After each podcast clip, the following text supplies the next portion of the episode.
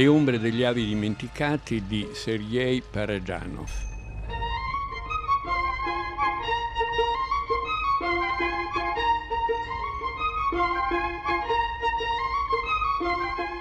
Paragianov è comparso nella storia del cinema del Novecento come una meteora, un personaggio incredibile, straordinario, che ha fatto solo pochi film, quattro più o meno, con qualche documentario giovanile, di cui almeno due sono dei capolavori assoluti e uno, Le ombre degli avi dimenticati, è quello che nel 1965 lo fece conoscere al mondo e lo fece diventare un mito. Per molti anni Paragianov fu considerato considerato un eh, insolito e straordinario, diverso in tutti i sensi, era anche omosessuale tra l'altro e fu per questo che fu arrestato a un certo punto in Russia, nella Russia brezhneviana e si fece quattro anni e mezzo di galera.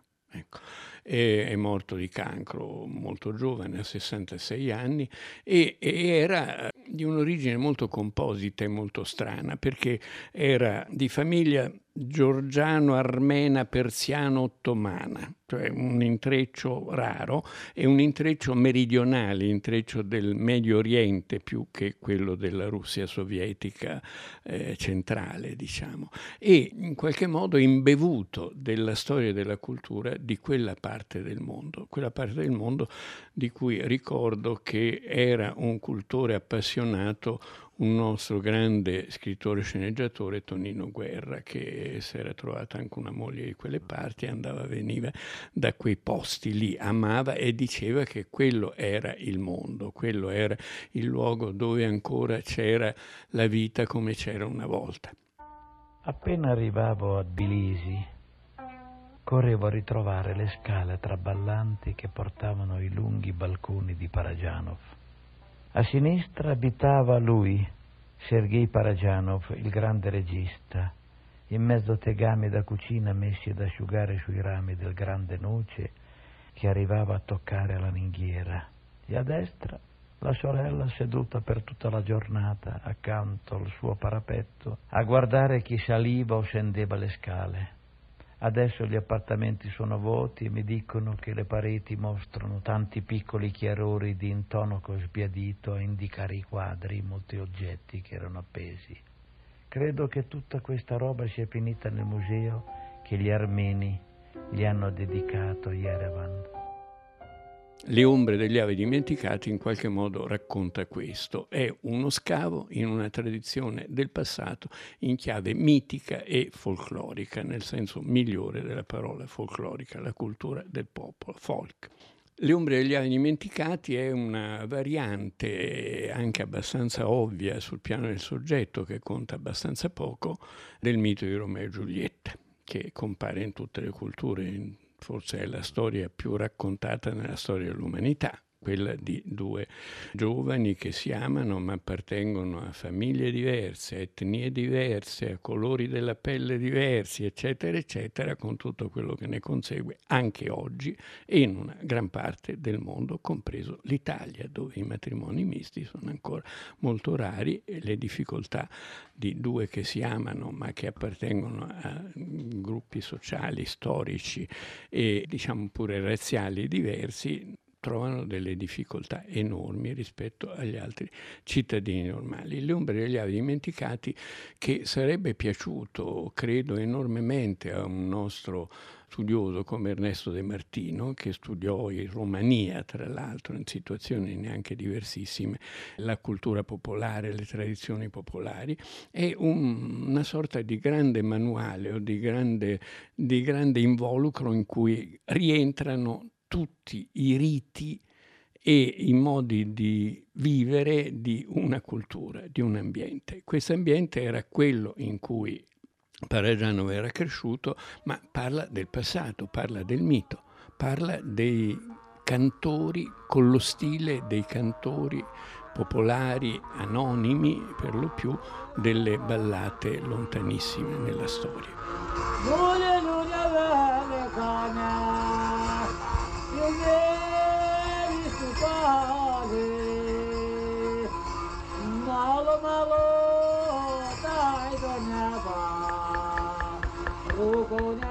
È la storia di due ragazzi che fin da bambini si amano, che però appartengono a famiglie diverse, il lite tra di loro, appunto Romeo e Giulietta, e è una storia che finisce male. Finisce male perché la ragazza eh, muore cercando di salvare una capretta, precipita da una roccia, cade in un fiume e lui disperato vaga, vaga, gira eh, e trova finalmente, dopo molte sofferenze, un secondo amore, con una donna che però lui non riesce mai ad amare totalmente come aveva amato la sua lui si chiama Ivan e lei Maria, mm, i nomi più banali possibili in qualche modo.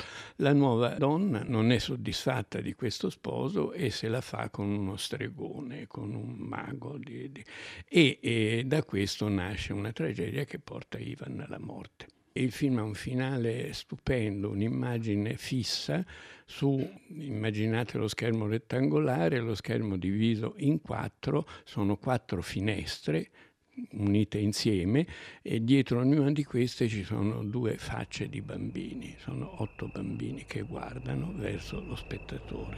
Ой, прибігла з полонинки біла я овечка, люблю тебе, файна любко, та й твої словечка.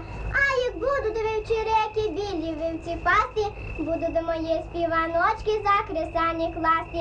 Ой, кувала ми зазулька, та й колопотічка, а хто склав співаночку Іванова Марічка, ні полонені.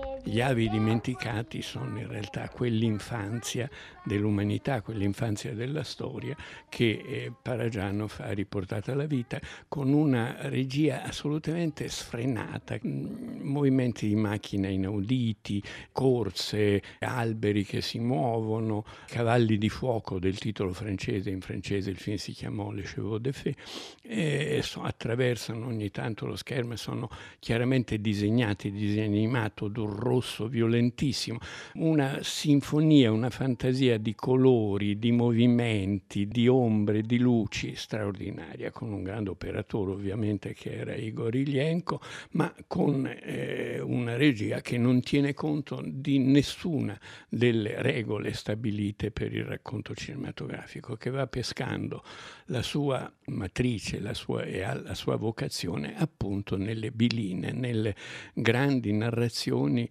anonime dei grandi canti.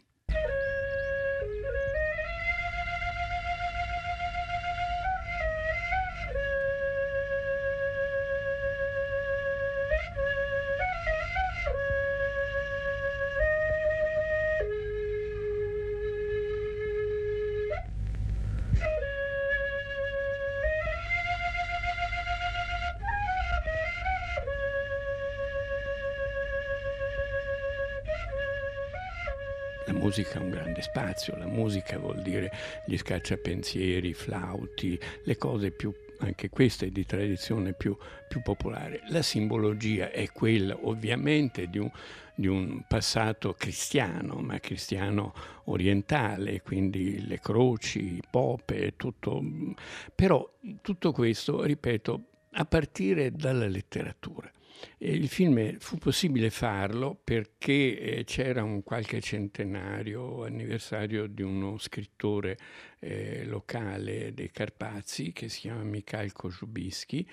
Questo fu il pretesto, in realtà Parajanov con una libertà incredibile che gli viene anche però da almeno uno dei grandi maestri della storia del cinema sovietico che è Alexander Dovzhenko, quello di La Terra e poi dei grandi film sull'Ucraina sulla sua Ucraina natale.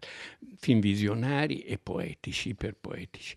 Il film è anche un omaggio a Dovzhenko e, e, fu per questo che fu tollerato in qualche modo in Russia. Visto in Francia e altrove, nei festival, fu un film che entusiasmò Fellini, che entusiasmò Tarkovsky, che tra l'altro furono coloro che lo difesero più accanitamente, scrivendo appelli, sollecitando adesioni dei registi di tutto il mondo, quando il nostro mm, Parajanov fu arrestato e si fece quasi cinque anni di galera. Ero in prigione da pochi giorni e mi sono accorto subito dello stato di completa ignoranza in cui si trovava la marea dei carcerati. ho deciso di fare subito un regalo a ognuno di loro. Erano 1500 e io mi metto a scrivere tutti i letterati, amici che avevo nell'Unione Sovietica e chiedo che mi mandino dei libri addirittura con la loro firma autentica. Ho fatto in modo che fossero 1500. Poeti della Georgia, scrittori, architetti, studenti e drammaturghi hanno risposto al mio appello. I libri sono, sono arrivati intasando la piccola biblioteca del carcere e siccome erano indirizzati a me, ho potuto distribuirli a tutti. Strano però che non si vedesse mai un libro in giro.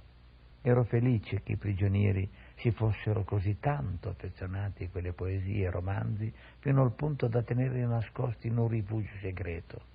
E invece, immagina la mia delusione quando ho cominciato a trovare le prime copertine dei libri negli angoli più immondi dove finivano i rifiuti del lager. Mi metto a raccoglierle fino a riempire il vuoto polveroso sotto la mia branda. Si erano fumato tutte le pagine dei libri. Le sue colpe quali erano? Traffico di oggetti d'arte. Non si è mai capito, lui è vero, trafficava in oggetti d'arte, era figlio di un trafficante in oggetti, era di un mercante di oggetti d'arte e anche quello gli aveva dato delle idee sulla sua ispirazione perché erano cose di antiquariato locale, diciamo, e viveva anche di questo perché non era ricco e i film ne ha fatti quattro in tutta la sua vita. E poi soprattutto la colpa principale allora era in Russia una colpa perfino più grave di quanto non fosse in Occidente, quella di essere un omosessuale. Però questo film gli dette una fama improvvisa straordinaria per cui lui poté tirare avanti e fare altri film grazie a questa adesione internazionale, a questo successo internazionale. Un altro film bellissimo si chiama Sayat Nova e è dedicato a uno dei grandi cantori del, del passato. Un altro ancora molto bello, forse l'unico che è venuto in distribuzione italiana, si chiamava La leggenda della fortezza di Suram ma direi che il capolavoro resta Le ombre degli avi dimenticati.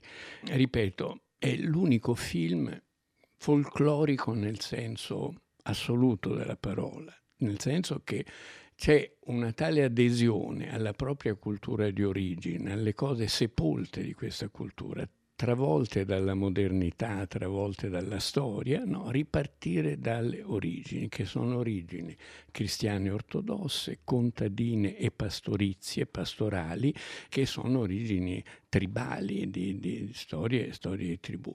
Qui la natura si disvela in, una, in, un movimento continuo di neve, di sole, di pioggia, di mirtilli, di alberi tagliati, di alberi che crescono, di fioriture, di primavere, di scioglimento delle acque, insomma è un poema sulla natura a partire da delle figure che alla natura appartengono, perché di fatto questi contadini o pastori, tutti vestiti nei loro abiti tradizionali, con i loro riti, le loro preghiere, i loro balli, le loro celebrazioni eh, strane, i loro stregoni, eccetera, eccetera, ci riportano a un mondo delle origini che appartiene un po' a tutta la storia dell'umanità, non solo a quella di quella parte del mondo. 媳妇